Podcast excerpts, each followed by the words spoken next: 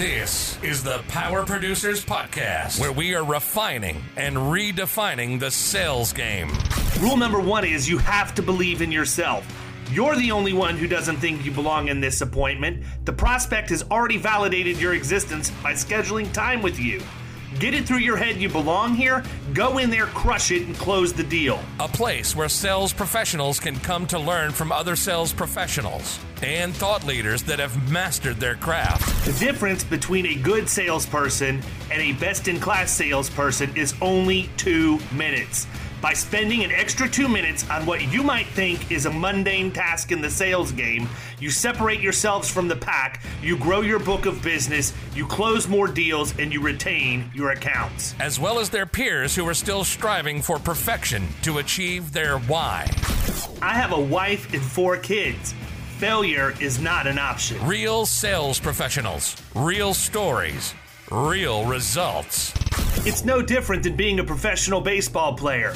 You can't be a one trick pony. You have to be a five tool player in order to succeed in this game. This is the Power Producers Podcast, production redefined. Are you ready to feel the power? Hey, everybody, welcome to the Power Producers Podcast, where we are refining and redefining the sales game. Today, we have from the great state of Texas, Mr. James Jenkins. What's up, James? How's it going? Thanks for having me on, man. My pleasure. My pleasure. Glad to have you. Oh my gosh, the cord is killing me, man. I wish Yeah. you guys could see David right now. This is the goofiest he's ever looked. Uh, I- My, yeah, my wife would probably argue that point, but cable management is not my strong suit. If you saw what my phone area looked like, you Oh, would man. understand. It's terrible. Well, I mean, look, I take zero responsibility for that because we have a managed services provider that handles all of our IT stuff. And well, the ex managed services provider is the one who left my desk looking like a rat's nest. It's absolutely horrendous. It looks like it could be a fire hazard, actually. Mm. It is. Man, I love that my uh, my IT guy is an absolute fanatic about cable management. It, it looks it looks like something from the Ritz Carlton up in here. I've got to believe that you were your IT guy then. No, I'm not. I hired that out. I don't, I don't have any time for that. Oh, really? Yeah, you have a guy that does it. No, I, I stick to my lane, you know, as we'll talk about here in a little bit, I imagine. Uh, it's really important for me to not get drawn off sides with, you know, stuff that isn't revenue generating. Well, I agree. I mean, not only is it not revenue generating, but the other problem is it's actually stuff that sort of piques my interest. So I would devote attention to it. And that it just compounds the fact that it's not revenue generating. So I'm 100% with you. I mean, it was interesting. I was in um, Cass's, I'm in Cass's mastermind group, and he put out a thing uh, probably about a year ago. I don't know, maybe not that long ago but it was basically asking everybody, you know, what do you pay for your tech stack? You know, what is your tech spend? And so, you know, everybody, number one, loaded question because there's no pre qualification as far as what the components of said tech stack should look like. But basically, I, you know, I started, I answered and he was all over me. You know, he he wanted to tell me I was paying too much and money was being wasted and everything else. I think it's interesting when when you get into those sort of debates with people because number one, when you ask a question and it's answered in a flat dollar amount, that may be a lot of money to one agent. It may not be a lot to another agency. I mean, if you have an agency that's doing a million dollars in revenue and an agency that's doing three and a half or four million dollars in revenue, I I've never managed the dollars in terms of how I create my budget, how I reconcile. Everything I do is based off of a percentage of revenue. And if you manage your percentages right, the dollars are the dollars. You can't run a, a three and a half million dollar agency with an identical tech stack to a half million. It's just it, you can't do it because number one, you've got you've got more seats that you have to buy. If there's nothing else, you know, that you need to address, I have to have more seats for my CRM. I have to have more seats for my agency management system. So naturally, I'm going to spend more money. But I think a lot of the um, conversation was focused around IT services. My theory on that's really shallow, actually. I don't want to have to deal with it. I want to be able to pick up the phone and get it fixed immediately. And so, dude, today, perfect example. I had to hit them up to get into, uh, to get back into Hawksoft. It was done in 30 seconds. That's all I ask. I don't, I don't want to be on the phone with them trying to troubleshoot for 45 minutes when I'm not even at the office. Used to drive me nuts. No longer have that problem. Yeah, no, I think I think the uh, response time is huge. I have zero complaints about the group we're using now. Right. Well, listen, James, your background is is interesting. Fortune or, or would you was a Fortune 500 company you worked for? I forget. You were in general industry for a little while.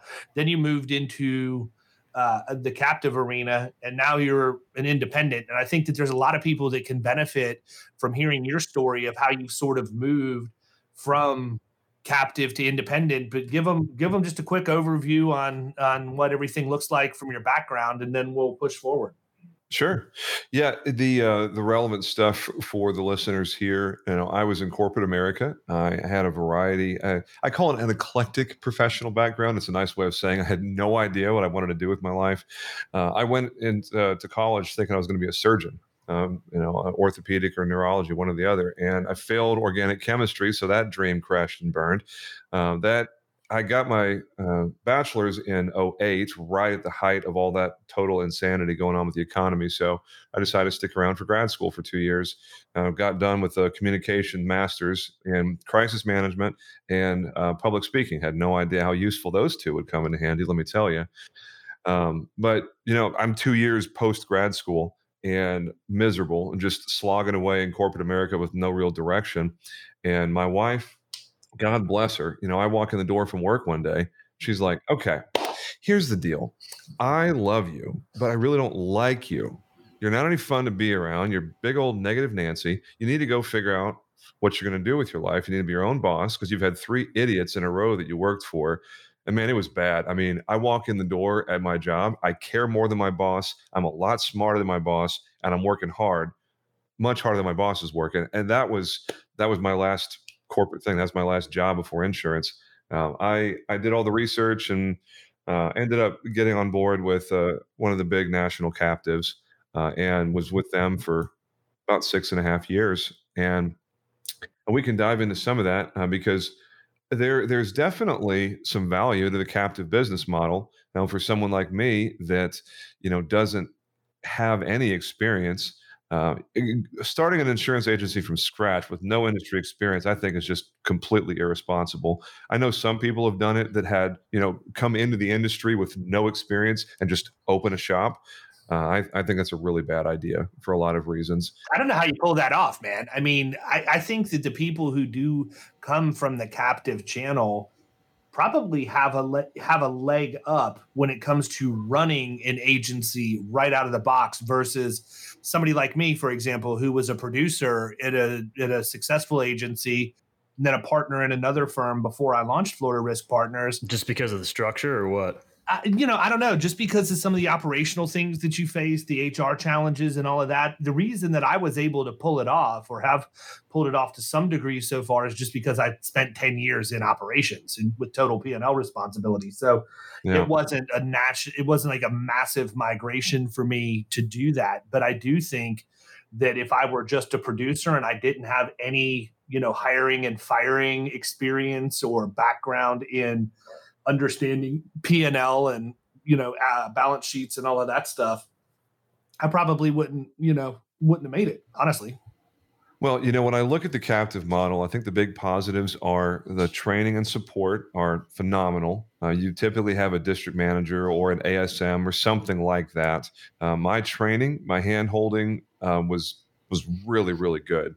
Uh, the other side of it is, is sink or swim you know the volume of agents they have they truly don't care if you make it or not because if you don't make it there's three other people that are going to take your spot and they're going to roll your book and whatever. So i mean at this point i mean now obviously eight years later but i mean my mental toughness is a 10 i mean i am absolutely unflappable because i have gone through the fire and month after month after quarter after quarter just struggling to survive. And Well, I gotta believe too, man, that if you're having to, re- eh, like, I'm not wired to where I need to report to anybody. You know what I mean? It's it's yeah. different if I've got a marketing rep or an underwriting relationship, and I'm being held accountable to my, you know, from my carrier partners for results or loss ratio, or number of submissions or whatever else. I'm perfectly fine with that. But me having to go in every day and realize that I don't have the ability to be empowered to do what I want to do when I want to do it. That was the worst part about the last agency that I was at. And I think I've done a pretty good job, probably in some cases, too good of a job with my team and letting them just sort of have free reign and do whatever they need to do to get the job done. You know, they, there's very few rules around what they're expected to do every day, but, you know, they're also getting things done. So, yeah. Man, I couldn't agree more with that. I was very fortunate at at the carrier that I represented that my DM was so so so strong. I mean, he was a career guy. Uh, he's been in it for a little more than 35 years now, but when I first started, I mean, he was almost 30 years in the game and his whole management style was very hands off, very what do you need? How can I help? And he wasn't going to get in your way. He wasn't going to prop you up. So the real story there, I left for a lot of the same reasons that it sounds like you left your last agency. I was really tired of being boxed in. Um, there was a couple of market segments that I was starting to flourish in. Um, real estate investors is the main one, uh, which I'm, I'm, sure we'll talk about at some point uh, on this episode. But I realized, you know what? I don't need you guys anymore. I, I needed you six years ago. I don't need you anymore. There's nothing more that you guys can teach me. You're inside the box people and I'm not really wired for that. Uh, so at that point, it became obvious that I needed to leave, uh, and I, I, missed out on a, an incentive trip by a technicality, and I didn't handle it well. I was really immature emotionally about it, and we're just like, well, okay, screw this. That's the last straw. I'm done. I'm out of here. I, I, was already out of there. I was already heading for the exits, but that really accelerated my pace to to put my agency up for sale and, and go independent. What things did you take from that when you went independent? Like things that you learned in your journey there that you were able to apply? You know, I think from a technology perspective, from a client experience perspective, the captive carrier and just in general, they did a really good job of delivering a cohesive experience from start to finish, from the website to the service request to uh, you know, getting documents to the mobile app, like everything that carrier did was intentional. You know, the technology, it was clunky and it wasn't the most up to date thing, but it worked. And uh, that's, I think, something a lot of independent agents struggle with.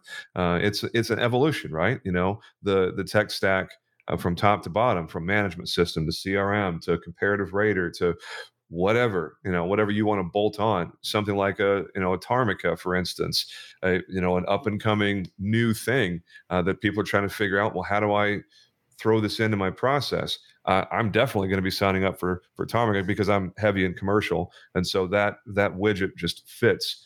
Um, but you know for, for instance does your AMS talk to your rater? Does your CRM talk to your AMS? Like, how are you leveraging the technology to create this seamless user experience because I promise you, the the the state farms and Allstates and AmFams and farmers and Geicos of the world, like they've they're putting millions and millions of dollars into client experience, uh, and that's that's something the independent channel kind of struggles with in a systemic sense. I think.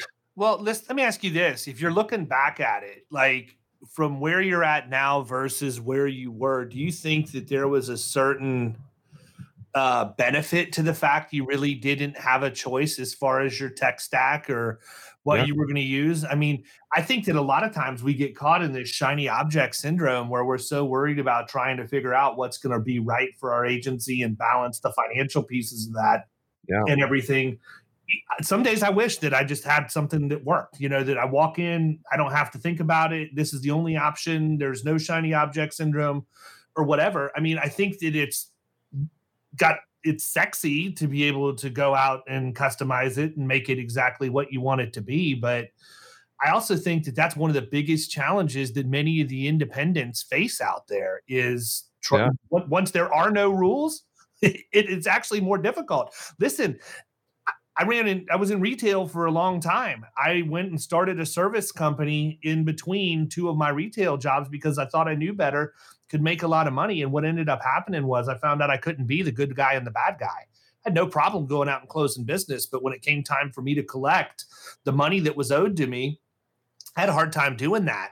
Uh, and as a result, my receivables got out of control and I basically fell flat on my face and I handed the company over to the guy that was my number one uh, you know, ops guy and let him have it. and Just said, look, I don't want you to pay me for it. You take it, run it. Your number one job is you got to clear up the the debt and the receivables. But if you can do that, it'll be good. And that company still stands today in Birmingham, Alabama, with no issues at all. But I wouldn't ever have gotten it to where it was. I'd have probably ended up bankrupting my family and, you know, been in, in a bad situation. So it was a learning experience for me that was early enough in my adult life where I figured it out pretty quick. I needed some level of structure. And if I was ever going to go down the road again where I was going to call all the shots, I needed to make a bunch of different decisions. Man, I definitely agree with that.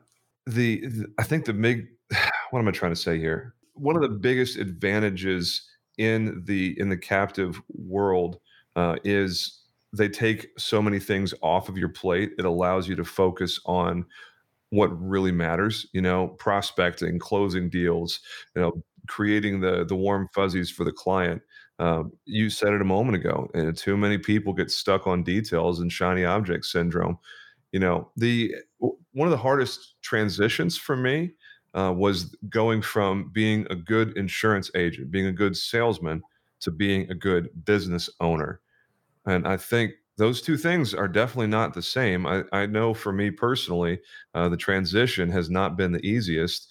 You know, it wasn't until uh, this year, almost a year into running the independent uh, agency, that I had a great relationship with my CPA and bookkeeper, that I knew exactly what my numbers were. Uh, it wasn't until July 1st that we were prioritizing revenue and profit instead of you know premium and the number of accounts to a certain extent. You want to talk about like vulnerabilities coming out of the captive world where premium is everything, where account density, where the number of units, uh, the amount of life insurance that you sell. It's, as an aside, I don't do anything other than P&C. We don't do life or disability or supplemental accident or long term care or financial products, nothing. Everything I do, 100% of my business is P&C insurance. Uh, and I think that is has a big advantage for how we do things uh, because it allows us one to have uh, channel partners that are life only agents, channel partners that are health only agents, or these you know uh, Aflac or whatever the other uh, whatever these other companies are. There's a lot of, of benefit to being able to focus and do a small number of things at a really really high level you know? Obviously everybody expects me to do personal insurance. We call it private client group in my office and we do not write monoline policies. If someone calls and says hey can i get a quote for my auto insurance? my answer is no. It's it's a matter of hey let's have a conversation you know because that's that's not what we do. We're not the auto insurance shop uh, you know it having that foresight on the front end to go who are we going to be? And what are we going to focus our effort on? Because in the captive world everybody's trying to be everything. Nobody turns away any prospect. They quote every prospect because they don't know any better. Uh, i think that's probably the beautiful thing one of the gosh so many beautiful things about being an ia you don't have to do anything. You can do whatever you want if somebody tries to tell you to sell life insurance you can tell them to shove it and you don't have to sell anything you don't want to sell there there are no dms there are no you know state executives breathing down your neck it's man you're going to get me on a soapbox now, but I mean, the independent world is beautiful. For anybody who's been captive and goes independent, man, it's a one way door, no doubt. Yeah, I'll tell you, man, it's um, it's interesting because that's one of the reasons why we do business with Highland Capital, for example, and we recommend them to anybody that's out there doing P&C that doesn't want to get distracted by doing life or any of the other stuff. You know it's easy to go in and have the conversation about a buy sell agreement and why that's important for our clients or our prospects. But for me to go through the process of dealing with life insurance applications and all of that stuff absolute nightmare so i know i like to be able to have the conversation hand it off to them and know that I'm going to get mailbox money, you know, every month when those checks come in. But not in, not even just that, knowing that a firm that does nothing but life and disability, and that's what they're experts at, and even more specifically in integrating with P&C agencies, that's a no-brainer for me. Yeah, man. I mean, it, it, if I was going to give the the average listener one piece of advice, I would just encourage uh, encourage you to figure out what you want to have your your focus be. Who do you want to be? It, you can't be everything to everybody. So if you're going to be great at anything, you have to stop doing some things. You know, it's the ability to focus. And I know, um, gosh, I'm going to butcher her last name um, not Mollet or Mollet or Mullet or anything. Uh, our um, Oregon. What's I'm gosh, I'm blanking on her first name right now. Jennifer Klages. No, um, Haggerty girl. What's her first? Oh, name? Aurora M- Millette. Aurora, God bless Aurora. I'm so sorry. I'm I'm just totally blanking your name. Like she is the queen of carving out a niche, just making it up based with the the Haggerty girl and the stuff she's done with Fireline I mean, absolute textbook, something along those lines, because there's a thousand different niches. I mean, you could be the specialist for anything from here to Timbuktu, but you got to be some kind of a specialist, I think. Um, if, if you're the agent who's, you know, trying to do five different things, you're not going to be truly excellent at any of them. No, I agree. I mean, that's why we don't do benefits either, right? We've got a, a, joint venture established with a benefits only shop that also does retirement planning, and it makes it very, very easy. Um, and it's a formal financial relationship as opposed to just being a channel partnership. I don't want to lose out on that opportunity. But again, agents have a way to overcomplicate things and this one's not overly complicated at all you know we if we refer benefits to this agency then or they refer P&C to us, whoever the servicing agency is automatically keeps 50% of the revenue. The other 50% goes into a jointly held checking account. And at the end of the month, we split the balance 50 50. It's that simple but it's a, it's a way for us to derive revenue from our relationships and also protect them because I don't want to go refer business to a benefits agent even if they're a great benefits agent if they're working at a multi-lines agency because at some point they're going to have pressure to bring the other lines in and that doesn't make sense to me. So we've yep. removed the we've removed that as a possibility. No, I definitely agree, man. No doubt.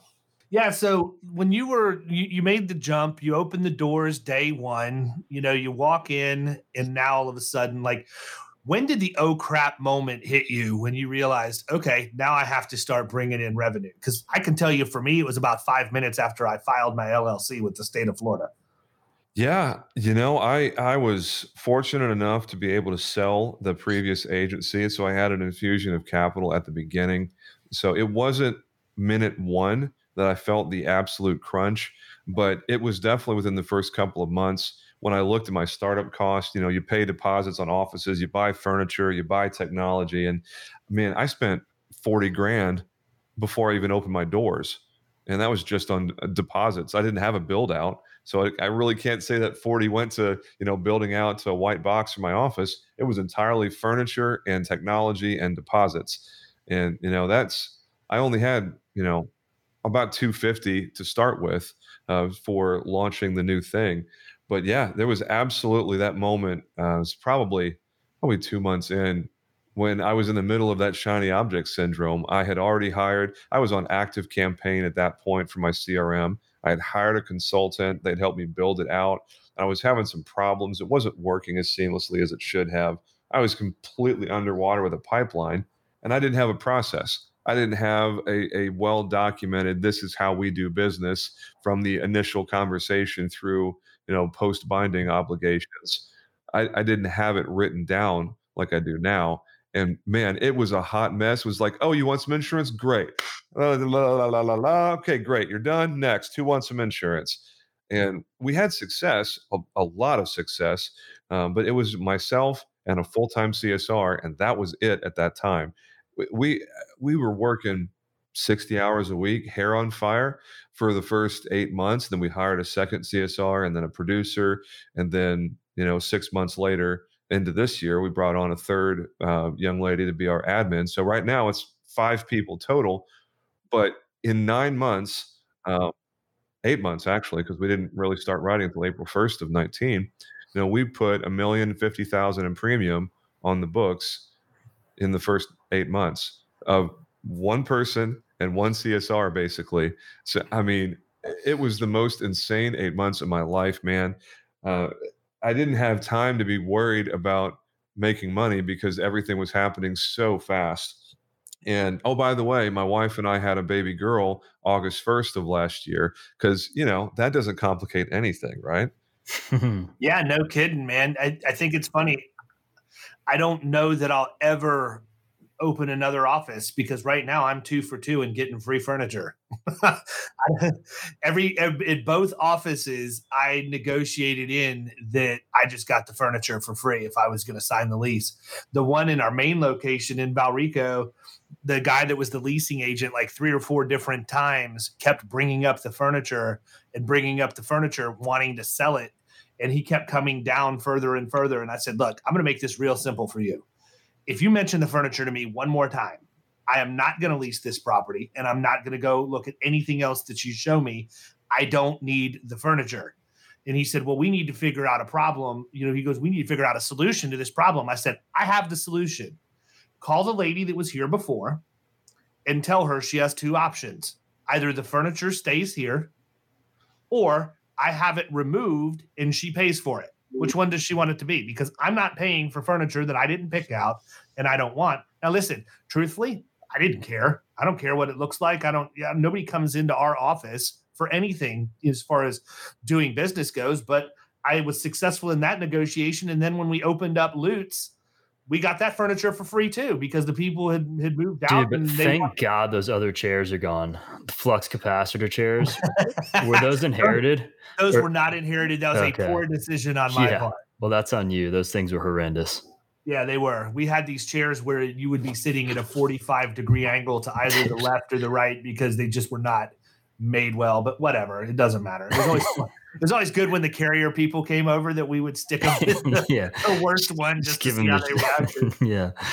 Uh, whatever. Well, listen, man, you're doing you're doing good stuff now. I mean, obviously you've defined what your what your goals are in terms of types of business you're going after. I agree with you completely about not just offering mono line. We don't really do that on commercial. I mean, we'll do it as an accommodation, but with the understanding we'll be taking the other lines as they come up for renewal if there's off dates or whatever. And if we can take a midterm BOR, then obviously we'll do that. But I think it makes sense because otherwise, you know, I, I have to believe the stickiness, if nothing else. I mean, obviously the revenue per account is a huge motivator to write more than one line, but just also if you write more than one line for somebody, I gotta believe it's stickier. You would know better than better than I would about that, James, just because of your time, you know, in in that sector of what you do versus versus mine. Personal lines is new to us. Well, and that's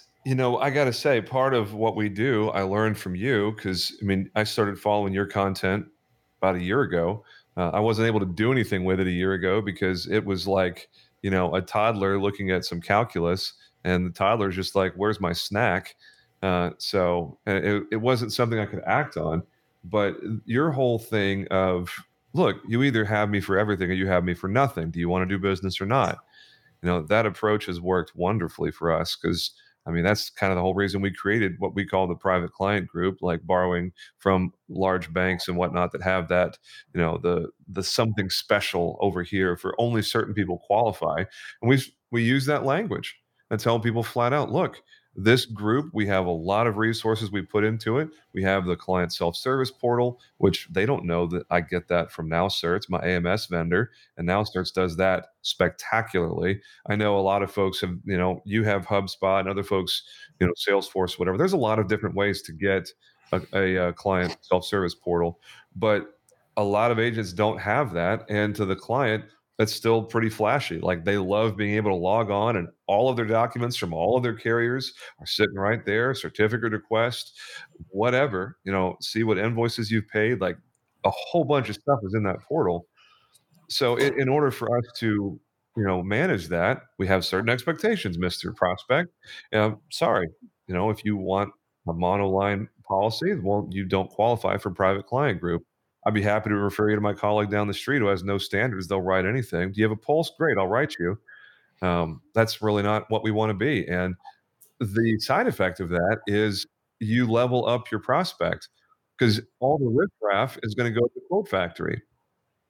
And the, yeah, I, I, agree with that. I mean, it's what I tell people all the time, right? When we when somebody comes into killing commercial, one of the very first things that exercises we run them through is they have to identify who their ideal prospect or prospects are going to be. And I, I tell them, don't put all your eggs in one basket. Determine that you, you know, three to five segments of the marketplace that you're going to go after and be really, really good at going after those three to five segments of the marketplace. Yep. Otherwise, you're going to fall in the same trap everybody else does and be average. You're going to be okay at a bunch of things.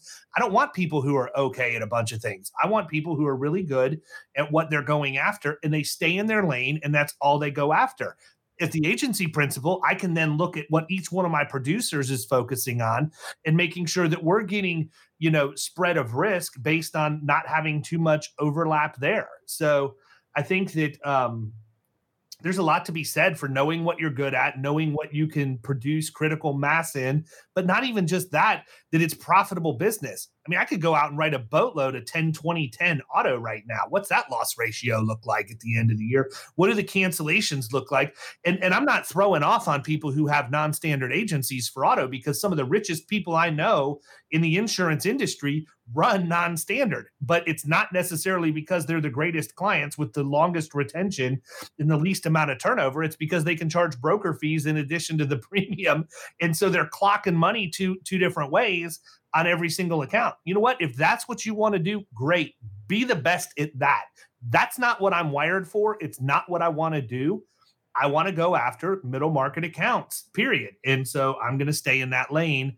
And that has served me well. That's the one thing that I can say, even though there was pressure, okay, in terms of me producing, but I my biggest pressure was self-induced when I started my agency shock, right? I, I mean, I'm always going to be my biggest critic, period. Yep. Except for Kyle. Kyle's a pretty big critic of me. but, I mean, in, in all seriousness, and you know, I I don't talk about that transition a lot, but I was ready to leave the industry altogether. Like I was done. I was done with insurance. I was so burnt out of not being able to make a decision, not being able to pull the trigger on something that I wanted to do. The straw that broke the camel's back for me is when I had to go to another partner. I was partner status in this agency. I had to go and get approval to spend $50 a month on Zoho. That I, ha- I had to have somebody else tell me I was allowed to do that. And that's when I realized this isn't going to work for me. I can't handle it. And so I told my wife, I'm like, I'm out. I had offers from Amazon, Disney, and Publix to go be uh, in marketing with them at a very high level. And it would have been good money and it would have been solid. And my wife looked at me and she very clearly said, Why in the world would you ever do that? You're an idiot. You're good at this. This is what you like to do. You've always said these are the things that you would do if you had your own shop. Go open up your own agency and do them, and you will be wildly successful. You have no concerns whatsoever from me. Now, it doesn't hurt me any that my wife makes over six, you know, she's in six figures of earnings. So from a financial perspective, it wasn't like I was throwing everything in into the ring. But at the same time, as a man, our ego is we want to take care of our family. We want to be the provider. We want to make sure that we are the ones who are meeting the needs financially and everything else for our wives and our kids. And that was a huge problem for me that here I go starting over from scratch. When she said, go do it, I've got your back, I'm going to be more than angry with you if you don't go do this, then it uh, see all bets were off at that point. I was off to the races. I never had a concern that I would be able to go out and produce in the middle market. I'd already been doing it for over 10 years. My my game has not changed any since, you know, really other than just adapting and moving to a different angle here or there, hasn't changed any in the last 15 to 20 years. But when you start over and you have zero, it's a different, it's a completely different animal. I didn't have the pressure there. I had the pressure on what I was going to be able to do in the position that I was going to put my family in. And the way I looked at it was I didn't put myself in this position my other agency did. And as a result, now I'm leaving. I'm going to do my own thing. And guess what? For the last four years, I've done everything that I always wanted to do. And guess what? It's worked out pretty well. Yeah, man, that's that is what we all shoot for, isn't it? You know, the um the the model, the path that you have trod, I think, is what a lot of us are going after. It's certainly what I'm going after. Uh, just figuring out, putting the pieces in place to scale you know getting the technology where it needs to be building out those core processes you know documenting um, the the book traction uh, I, I, think it's it's really popular. A lot of people have read it. Um, we followed the EOS to a T in my office. Um, five of the six components are relevant right now, uh, but that whole VTO Vision Traction Organizer thing and like documenting core processes, uh, having the right people in the right seats, like basically everything in traction i'm living breathing example of um, i don't really know any other way. I don't have any kind of business background you know? I uh, my undergrad in college uh, was kinesiology and biology double major. I was going to be a doctor. So i literally have no business classes of any kind no no accounting no management no finance no marketing literally zero classes like that. So i mean everything i have is you know school of hard knocks. It's all self-taught watching youtube videos and reading books and stuff like that. So i mean it's it's really cool when you see someone you know just blow up like you have. I mean three and a half million dollars in revenue in four years that is is absolutely insane man. I'd be lying if i said that wasn't just almost borderline unbelievable for someone like me 20 months into this game yeah, but you know what the thing is? It's a matter of focus, knowing your lane and sticking in it, right? So so many times we get this just completely disillusioned about, well, you know, we this one came in and it's a twenty five hundred dollar cleaning lady, or this one came in and it's uh, you know, the new one is the people who are purifying environments for COVID, whether it be restaurants or hospitals or whatever else no you know you have to be able to say no and i think that's where people need to learn to draw the line. They're so worried about production they've had so much pressure to produce that they feel like they have to write every single thing that comes in the door. I'll never forget it. I have a producer that's not with me anymore that came in and, and spent i can't even tell you how much time on a freaking chiropractor's office that was $735 in workers comp premium and the Joker goes and presents the presents it, and the guy comes back and says, "I don't, I don't, I have to check and see if I've got other options." Well, a number one, why didn't you bother to tell him it's state administered pricing in Florida, so it's going to be the same everywhere? But that's the kind of garbage I'm talking about. Seventy some dollars in agency revenue on an account is not going to cut it. And so when I, I lost it in sales meeting one day, I'm like, dude, you don't understand what you're doing. This is not profitable business for me. He goes, well, what if I go out and get a hundred of them? This is the gatekeeper. This guy will get me into every other chiropractor, blah, blah, blah, blah, blah. I said, great. You're what you've basically done then is you've taken and you've brought me a hundred accounts that lose money. You've not made the problem better. You've made the problem worse. You've exacerbated it because you're continuing to go after unprofitable business. Yep. There's a reason why we want to be in the middle market. And specifically, with the types of accounts in the industry segments that we're going after because they are by far the most profitable for us. And number two, they're the easiest for us to project and be able to get information on. There's a reason why my ideal prospect is residential service contractors, plumbers, HVAC electricians that have 25 or more vehicles in their fleet, 40 or more employees, 5 million a year or more in sales, and a 1.0 or higher experience mod. There's a reason for that. Number one, there's enough meat there that I can afford to service that account and provide them with a learning management system like Think HR that's going to be able to take their employees and enroll them in digital training courses where they can go in and correct the driving issues or whatever else that's going on. But more importantly, I know that if they're doing business to consumer stuff, that nobody's looking after them there's a much higher likelihood that the mod is going to be a one or higher if they're not doing new construction in, in, in an actual trade contractor because there's not a GC that's holding them accountable for that mod being 1.0 or lower. So we know that if we call or we pull 100 mods from plumbers, HVACs, or electricians, we're going to have at least 40 of those that are above 1.0 that's a pretty good hit rate because if you have a mod that's 1.0 or higher, our ability to close that business is huge. So it's funny because when I talk about this with other agency owners, like, oh my gosh, man, 100 mods, you're, you're spending $600 a month pulling 100 mods. Well, yeah, brainiac. I'm not just like randomly closing my eyes and going in and pulling whatever pops up. We have a very focused approach and we know exactly what we're going after.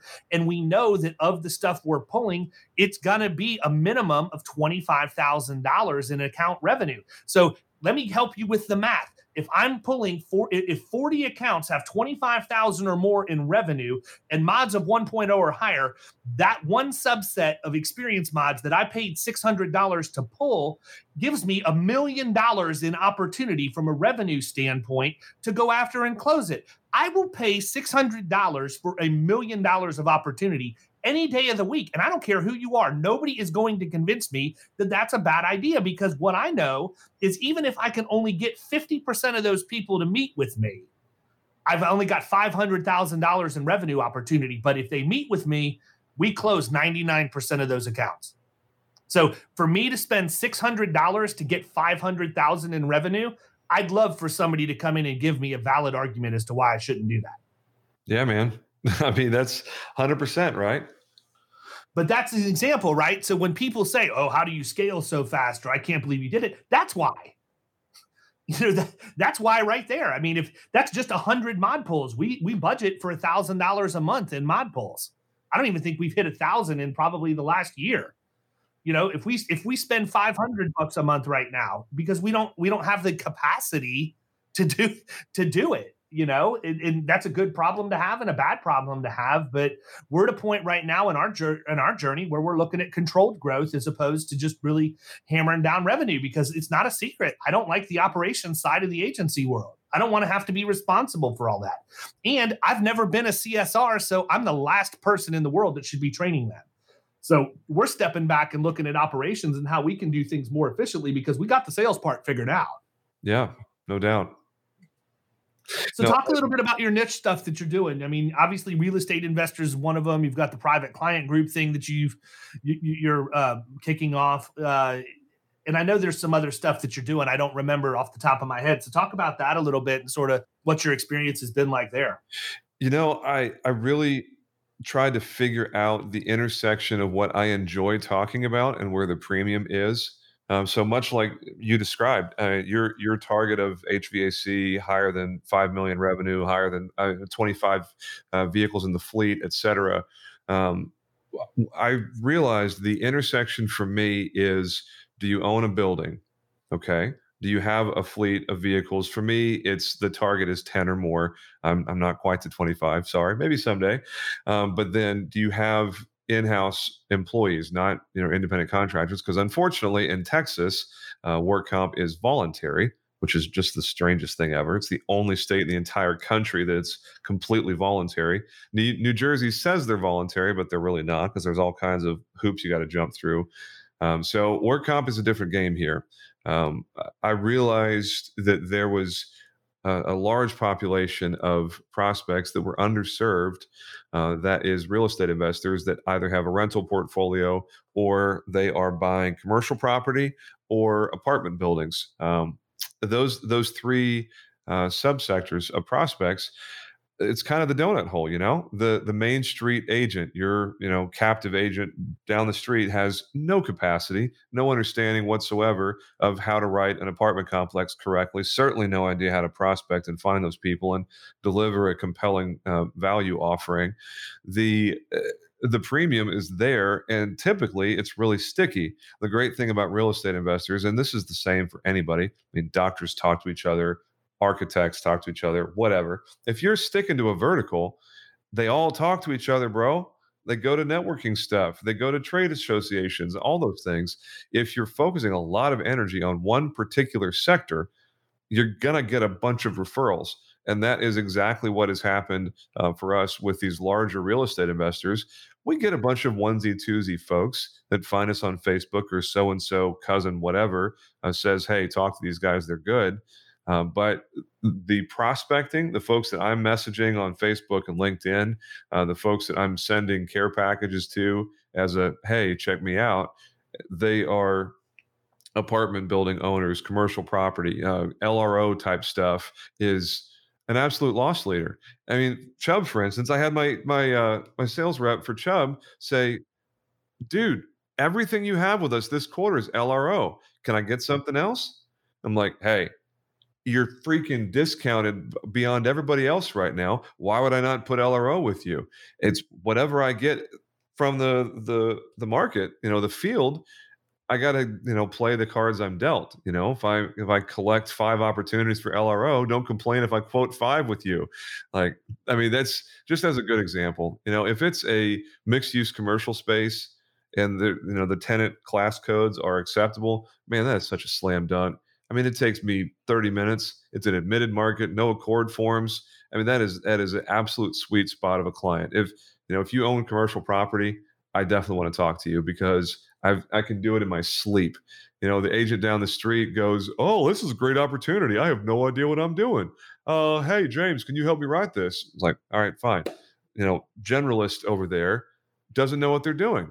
They don't even know what LRO is. They're going to Google it because they don't know what it stands for. Uh, but just as an example of a lot of success in a very small space, I'm not interested in real estate investors in a general sense, uh, because obviously a lot of folks, I mean, hundreds of thousands of people across the country would consider themselves real estate investors. We're really looking for someone specific. Do you own 20 or more properties? Do you own a multifamily or do you own commercial property? If it's less than that, I have two people in the office that will turn out a quote in about 10 minutes. And our platform is quote bind issue online. Everything is super easy for the client. Um, we've worked on building these master programs with various Lloyd's cover holders and some domestic markets, but it's a lot of Lloyd's programs. Uh, and thankfully, these programs are accessible if you know where to look for them.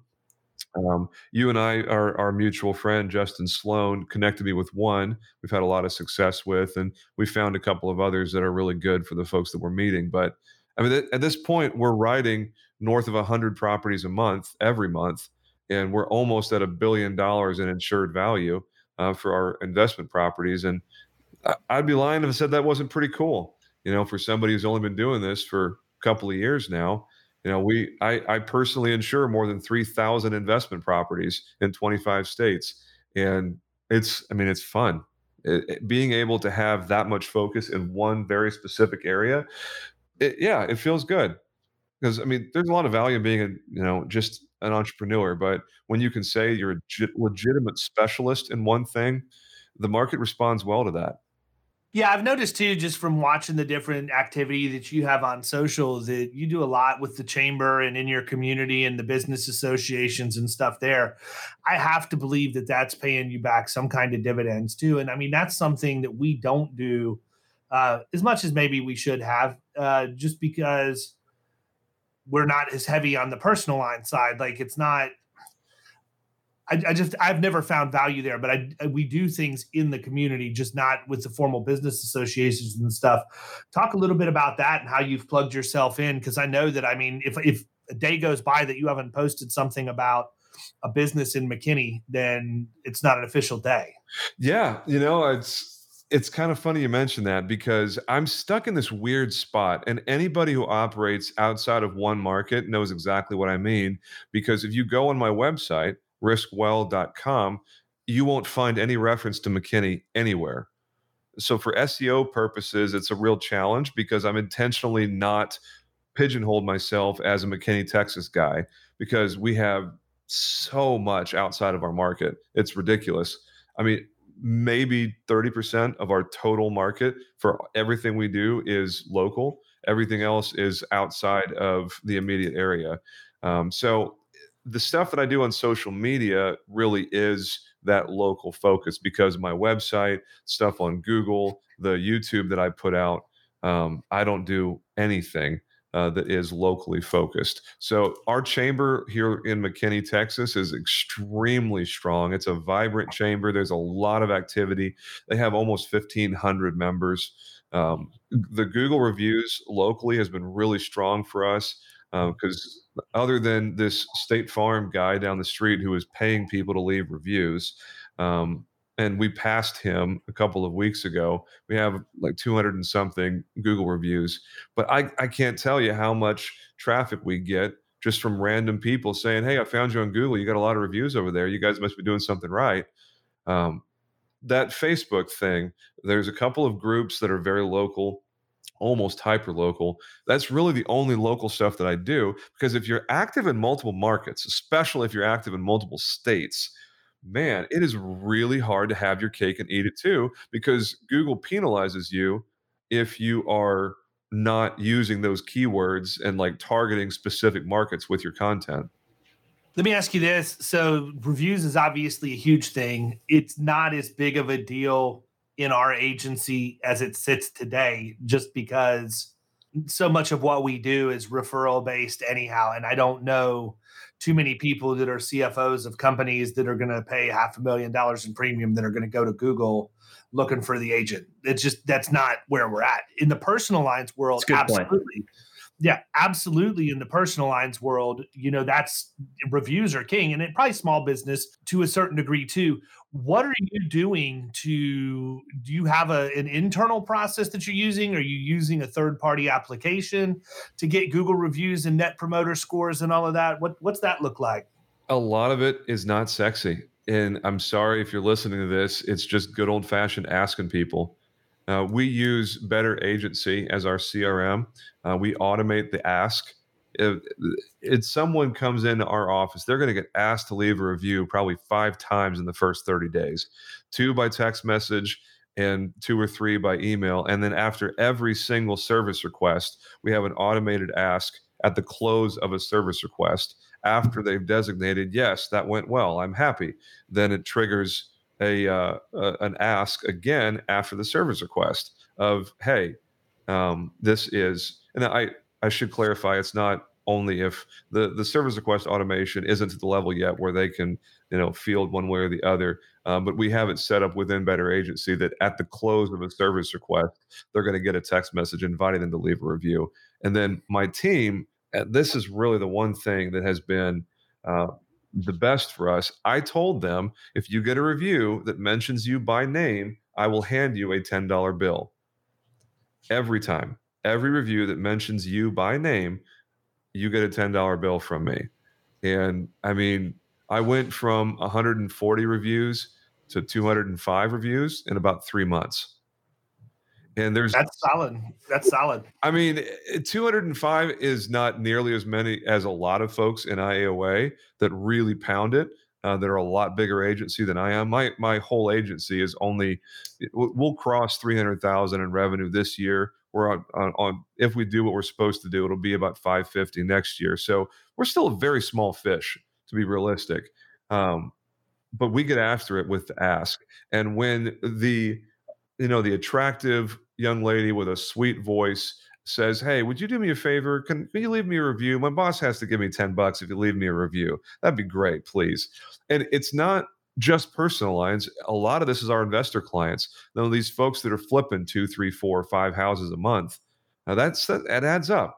You know, it's not sexy. You're not going to make a you know thousand dollars uh, each one, but you're going to make 150 and when that one client is is buying two three four five properties every month and that stuff adds up pretty quickly.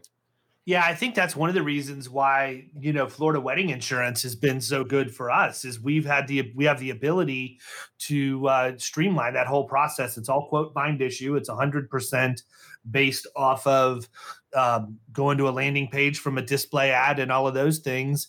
And it's a huge uh, funnel for personal lines. But it's crazy because a lot of people say, well, what do you mean Florida wedding insurance? Why are you screwing around with wedding insurance? It's only paying you $50 a policy when you sell it. Well, it's real simple because it pays me $50 a policy and I don't have to do anything.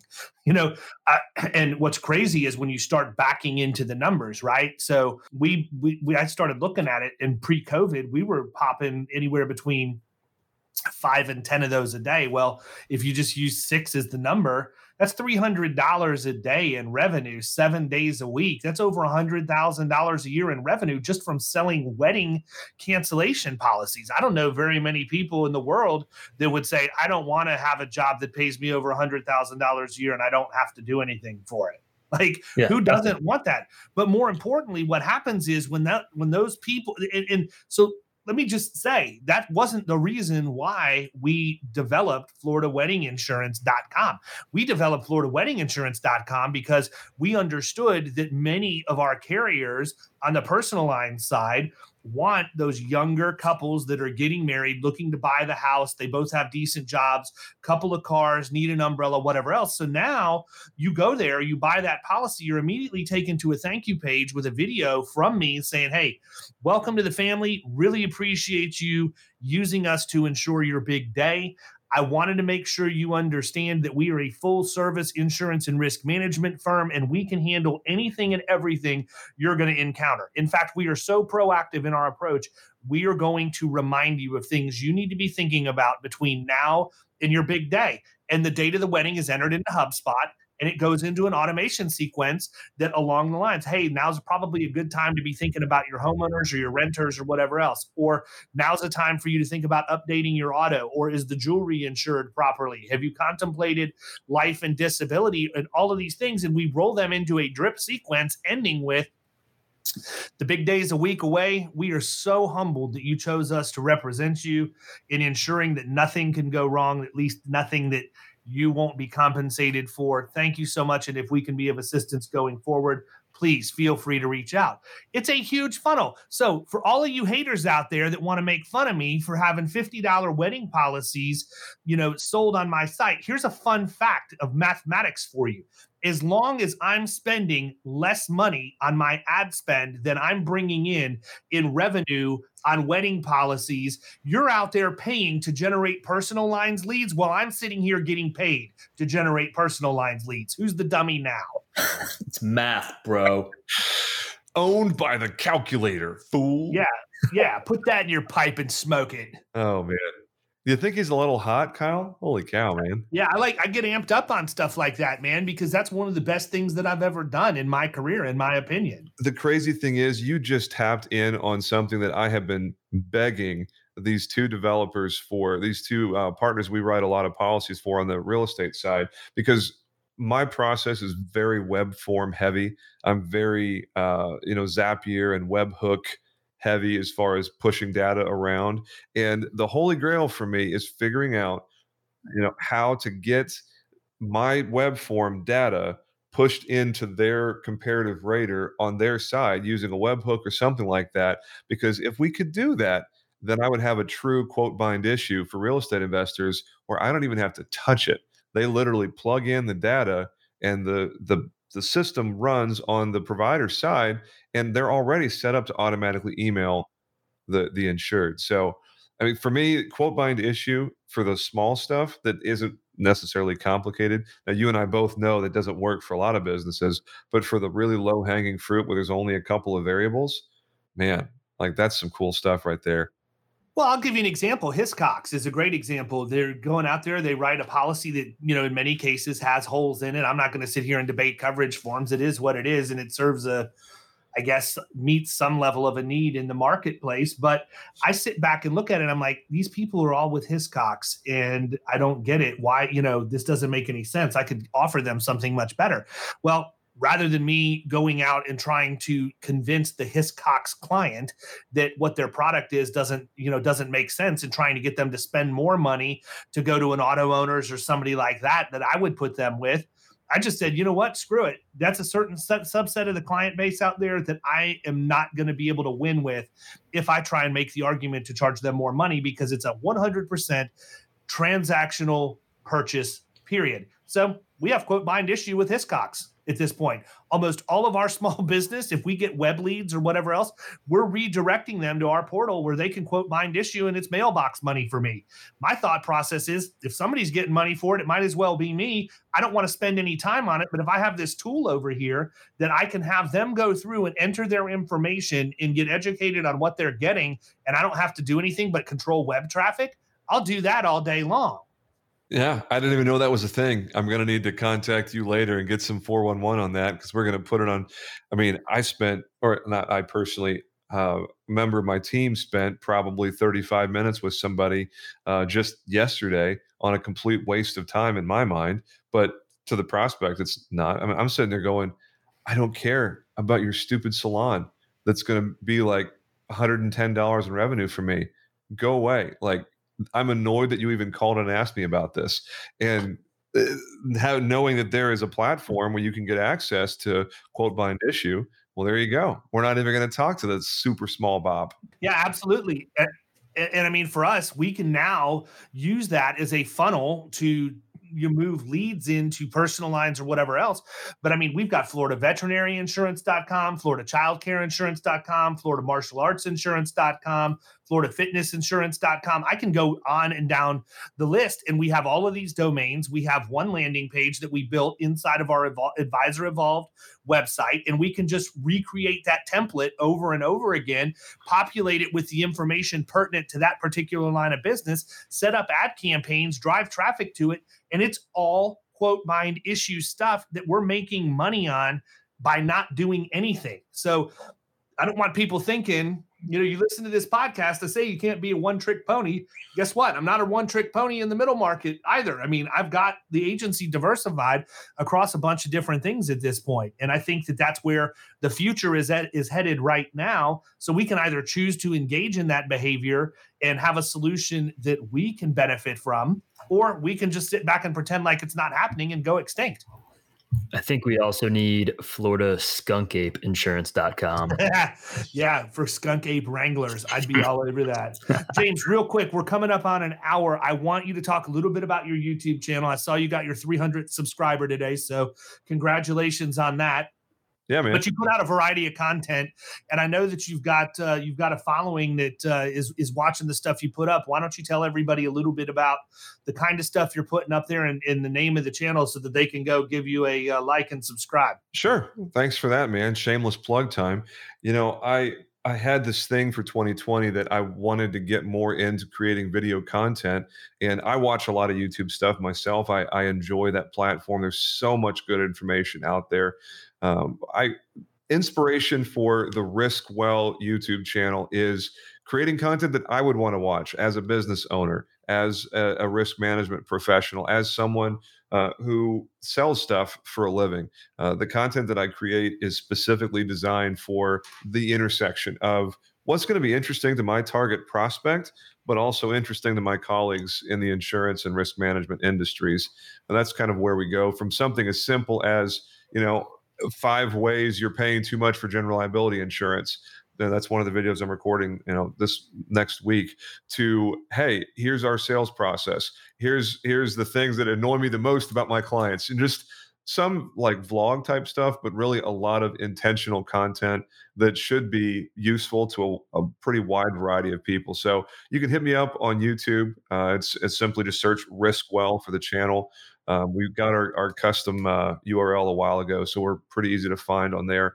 Obviously, um, the the notes uh, from this podcast. Hopefully, I can get David or whomever to to put a link uh, to the channel in the the notes for this episode. Make it easy to find. But th- that's really it. Um, I'd love to connect with you um, on there. If there's something you want me to talk about, if there's a question you want answered, I get messaged two or three times every single day by insurance people saying, Hey, I got a question about such and such. That's exactly the sort of stuff uh, that I would love to do YouTube content for. So uh, thanks for the opportunity for a completely shameless plug there. Absolutely, man. I am going to go ahead and wrap up. Is but I want to ask you one more question. What's the biggest surprise that you have encountered since you left the captive world and got into the independent channel? And we'll end with that the biggest surprise? Yeah, what's the biggest thing that's that's come to surprise you? You know, I would say that whatever you're doing, whatever you present yourself as, there is room in the market for that. That whatever you put out into the ether, so to speak, uh, there is a prospect for that. Uh, there's, I, I definitely subscribe to an abundance mindset. I think there's more than enough business for everybody who is hustling and getting after it. Uh, whatever you want from the marketplace, go out and grab it. Because I thought for years that there was a formula that you had to follow the certain formula to have success in insurance, and that might be true in the small market, personal lines captive world. But for those of us that are trying to build something special in the independent world, you can make it whatever you want it to be. There are absolutely no rules. Whatever you put out is what you're going to attract. Uh, and I think I didn't know that 20 months ago, but I definitely know that now. So I would say to anybody listening to this, be who you are, be who you want to be, build the agency you want to have, and and the market will respond. Absolutely. Well, listen, man, thanks for taking time out of your day. I appreciate uh, you spending some time with us. I think everybody's going to get a lot out of this session, a lot of good stuff that was covered. And uh, just again, we really appreciate it. People, reach out to James. He's an open connector. Make sure you check out the YouTube channel. We'll talk soon. You've been listening to the Power Producers Podcast. You can follow Killing Commercial Insurance on Facebook and YouTube. And if you want to take your game to the next level, Next level. check out our book, The Extra Two Minutes, and our website, killingcommercial.com.